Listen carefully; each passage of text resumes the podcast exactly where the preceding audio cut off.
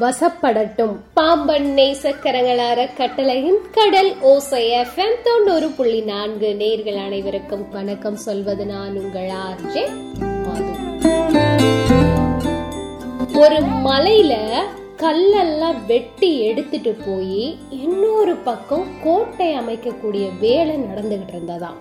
ஆனா அந்த மழையை வெட்டி பெரிய பெரிய பாறாங்கல் எல்லாம் அடுக்கிறதுங்கிறது வந்து சாமானிய காரியம் கிடையாது. ஏதோ இப்போ ஒரு செகண்ட்ல நான் சொன்ன விஷயத்துக்கு பல மாதங்கள் பல வருடங்கள் அதுக்கான வேலை நடந்துட்டு இருந்தது.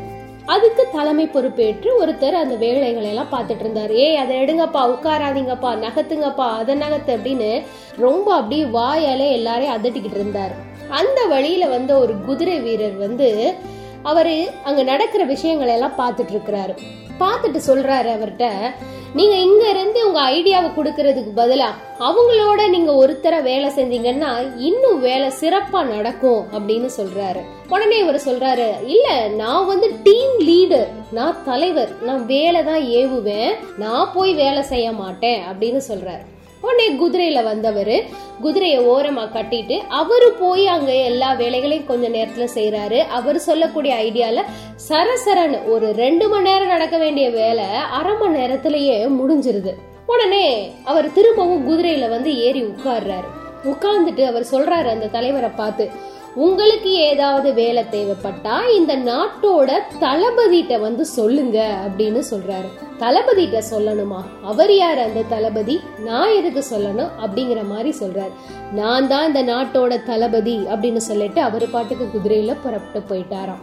அதாவது ஒட்டுமொத்த பொறுப்புல இருக்கேனா நான் உயரத்துல இருக்கிறேன் நான் எல்லாரையும் வேலை தான் ஏவுவேன் அப்படின்னு நம்ம நினைச்சோம்னா தலைமை பண்புக்கு சரியான அது ஒரு பண்பே கிடையாது. நம்ம இருக்க வேண்டிய இடத்த விட்டு கொஞ்சம் இறங்கி வந்து நம்மளும் வேலையை கைகூடி செஞ்சோம்னா அந்த குழு வேலை சிறப்பா அமையும். இந்த நாளுக்கான திருக்குறள். அமிழ்தினும் ஆற்ற இனிதே தம் மக்கள் சிறுகை அலாவிய கூழ். அமிழ்தினும் ஆற்ற இனிதே தம் மக்கள் சிறுகை அலாவிய கூழ் இந்த குரலுக்கான விளக்கம் தமது மக்கள் சிறு கைகளால் பிசைந்த சோறானது சுவையான அமிழ்தத்தை விட மிகவும் இனிமையானதாக இருக்கும். அம்மாப்பெட்டி அப்படின்ற ஒரு கிராமம் இருந்ததாம். அம்மாப்பெட்டி கிராமத்துல பிச்சுமணி தாத்தாவும் கங்கா பாட்டியும் ரொம்ப சந்தோஷமா வாழ்ந்துட்டு இருந்தாங்க. பரம்பரையா பணக்காரர்களும் கூட. நல்ல செல்வாக்கு கிராமத்துல நிறைய நிலப்புலன்கள் நல்ல சந்தோஷமா குடும்பத்தை நடத்திட்டு இருந்தாங்க பிச்சுமணி தாத்தாவும் கங்கா பாட்டியும். அவங்களுக்கு ஒரே ஒரு பையன்தான் அந்த பையனும் தன்னோட வேலைக்காக வெளியூர்ல தன்னோட குடும்பத்தோட இருக்கிறாரு. லீவு நாட்கள்ல வந்துட்டு போவாரு. தாத்தா பாட்டிக்கு போய் பேர பிள்ளைங்களை பார்க்கணும் அப்படின்னு ஆசைப்பட்டா போய் பார்த்துட்டு வருவாங்க. ஆனா அதிகமா போறது தாத்தா மட்டும்தான். பாட்டி போகவே மாட்டாங்க கிராமத்தை விட்டு.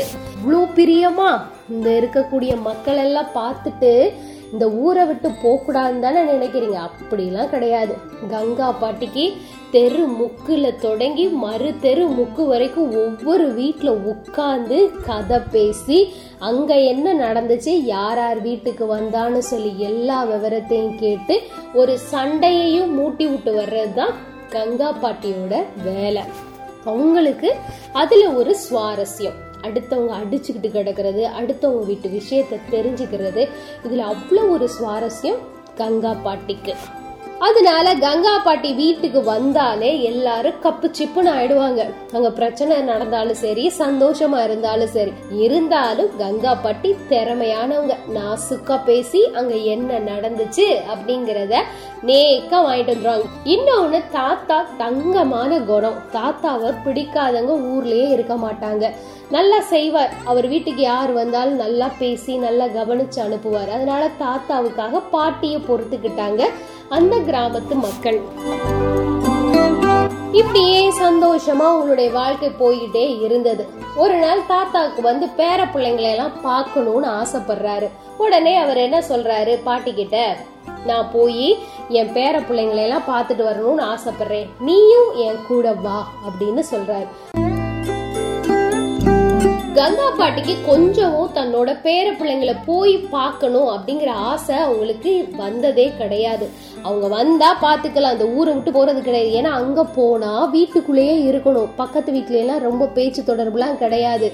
ஏன்னா வந்து சிட்டி வாழ்க்கை டவுன் வாழ்க்கையை பத்தி எல்லாருக்கும் தெரிஞ்சதுதான். கிராமத்துல மாதிரி ஒரு வீட்டில் போய் நல்லா நாலு பேர் உட்காந்து கதை பேசி ஜாலியாக இருக்கிறதெல்லாம் அங்கெல்லாம் நடக்காது. இந்த ஒரு காரணத்துக்காக கங்கா பாட்டியம்மா தாத்தா கூட போக விரும்பலை. தாத்தா கூப்பிட்டு கூப்பிட்டு பார்க்குறாரு ஒரு கட்டத்தில் சொல்கிறாரு உனக்கு இங்கே ஊர் கதை கேட்குறதுக்கே நேரம் சரியாக இருக்கு. நான் போயிட்டு வரேன் அப்படின்னு சொல்லிட்டு தாத்தா சொல்கிறாரு நாளைக்கு சாயங்காலம் நான் கிளம்பிடுவேன். விடிய காலம் நான் அங்கே போய் சேர்ந்துடுவேன். ஒரு பொழுது இருந்துட்டு அங்கிருந்து நாளைக்கு சாயந்தரம் கிளம்பி மறுநாள் அதிகாலையில நான் ஊருக்கு வந்துடுவேன் கவனமா இரு அங்கிட்டு இங்கிட்டு போகாத அப்படின்னு சொல்றாங்க. உடனே பாட்டி தாத்தா சொல்றதுனால சரிங்க நான் கண்டிப்பா அங்கிட்டு இங்கிட்டு போக மாட்டேன் அப்படின்னு சொல்லிட்டு பேர பிள்ளைங்களுக்கு பலகாரம் எல்லாம் செஞ்சு தாத்தா கிட்ட குடுக்கறாங்க. தாத்தாவும் அதை எடுத்துக்கிட்டு ஊருக்கு போயிடுறாரு. ஆனா இந்த கிராமத்துல திடீர்னு திருட்டுலாம் நடக்க ஆரம்பிக்குது. யாரோ மூணு பேர் வர்றாங்க. வீட்டில் இருக்கிறதெல்லாம் கொள்ள எதையாவது திருடிட்டு போயிடுறாங்க. அப்படிங்கிறது அங்கங்க நடந்துட்டு இருக்கு அப்ப தாத்தா கிளம்பையில சொல்றாரு ஊருக்குள்ள நிறைய திருட்டு பயிலுங்க நடமாடுறாங்க நீ கவனமா இரு. காதுலையும் கழுத்துலையும் போட்டுக்கிட்டு அங்கிட்டு இங்கிட்டு போகாத. அப்படின்னு சொல்லிட்டு தாத்தா பாட்டிய அதட்டி வச்சுட்டு தான் கொடுத்த அதாவது பாட்டியம்மா கொடுத்த எல்லா பலகாரத்தையும் எடுத்துக்கிட்டு கிளம்பிட்டார். பாட்டியம்மாவுக்கு ரொம்ப சந்தோஷம். ஏன்னா யாராவது ஒருத்தவங்க இருந்து அவங்களோட சுதந்திரத்தை கெடுக்கிற மாதிரி நினைச்சாங்க தாத்தாவை. அங்க போகாத இங்க போகாத தேவையெல்லாம் வாய் பேசாத அப்படின்னு சொல்றது இவங்களுக்கு கொஞ்சம் கஷ்டமா இருக்கும். அதுக்காக இவங்க போகாம இல்லை வாய் பேசாம இல்லை கதை கேட்காம இல்லை. அவங்க செய்யறத செஞ்சுட்டு தான் இருக்காங்க. இந்த ஒன்றரை நாளும் ரொம்ப சுதந்திரமா இருக்கலாம் இல்லையா? அதனால அவங்களுக்கு மனசுக்குள்ள ரொம்ப சந்தோஷம். ஆனா தாத்தா ஊருக்கு போறத அந்த திருடங்க நோட்டமிட்டு இருக்காங்க. சும்மாவே வீட்டுல ஆள் இருந்தாலே வந்து திருடிட்டு போறவங்க வயசானவங்க இருக்க வீட்டுல இன்னும் ஒரு நோட்டம் போட்டிருப்பாங்க. பத்தாவதுக்கு இப்ப தாத்தாவும் ஊருக்கு கிளம்பியாச்சு. இந்த செய்தி அந்த மூணு திருடங்களுக்கும் தெரிஞ்சு போச்சு. அப்போ அந்த திருடனோட தலைவன் சொல்றான் பெருசு ஊருக்கு எங்கேயோ போகுது. பாட்டியம்மா மட்டும்தான் இன்னைக்கு நைட்டு இருக்க போறாங்க. நம்ம இன்னைக்கு கைவரிசைய காட்டிட வேண்டியதான் அப்படிங்கிற மாதிரி திட்டங்கள் எல்லாம் போட்டாச்சு. போட்ட மாத்திரத்துல அன்னைக்கு ராத்திரி வெளியில காம்பவுண்ட் வாழ்க்கையில டக்கு டக்குன்னு சத்தம் கேக்குது. வயசான பாட்டியம்மாக்கு தூக்கம் வரல. என்னடா சத்தம் அப்படின்னு சொல்லிட்டு இந்த அம்மா மாடியிலேருந்து பார்க்குறாங்க மூணு பேரை எதையோ செவுத்தை உடச்சி குடஞ்சிக்கிட்டு இருக்கிறாங்க. அப்போ அந்த பாட்டியம்மாக்கு தெரிஞ்சு போச்சு. ஆஹா வீட்டில் பெரியவங்க இல்லாததுனால என் புருஷன் இல்லாத நேரத்தில் திருட வந்துட்டாங்க. நானாவது இவங்களை திருடுற விடுறதாவது அப்படின்னு சொல்லிட்டு அந்த காம்பவுண்ட் வால் வீட்டுக்கு உள் பக்கம் தான் அவங்க ஏதோ தொலை போட்டு உள்ளே வர்றதுக்கு ரெடி பண்ணிக்கிட்டு இருக்காங்க இல்லையா? அதனால பெரிய கட்டையை எடுத்துட்டு இந்த அம்மா கரெக்டாக அந்த பகுதியில் நின்றுக்கிறாங்க. ஓட்டையும் போட்டாச்சு.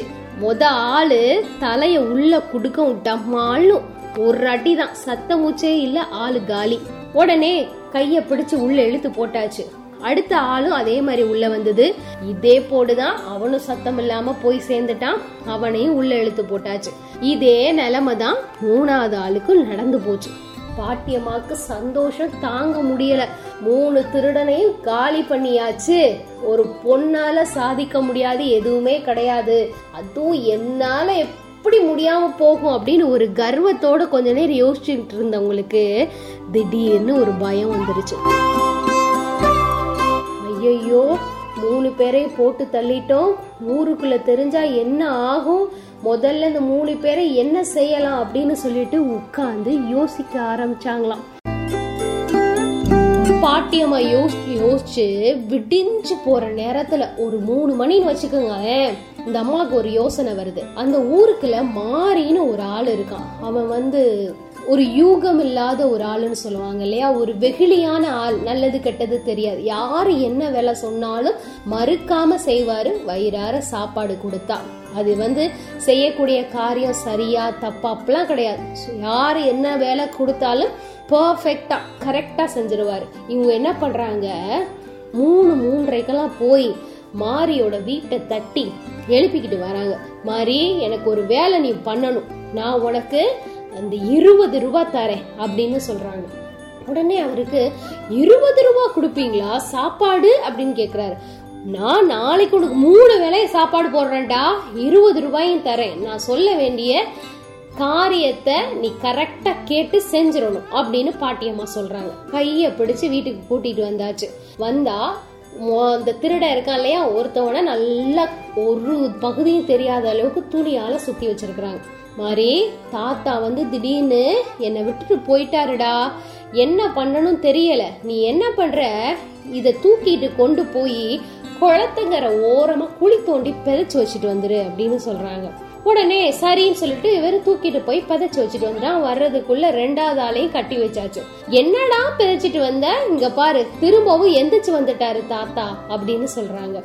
என்ன சொல்றீங்க தாத்தா? எந்திரிச்சு வந்துட்டாரா? பாக்குறா கிடக்குற. ஆமால நான் கொண்டு போய் திரும்ப நல்லா தோண்டி வச்சுட்டு வந்துடுறேன் அப்படின்னு சொல்லிட்டு திரும்பவும் தூக்கிட்டு போய் இன்னும் கொஞ்சம் ஆழமா தோண்டி ஆளை உள்ள வச்சாச்சு.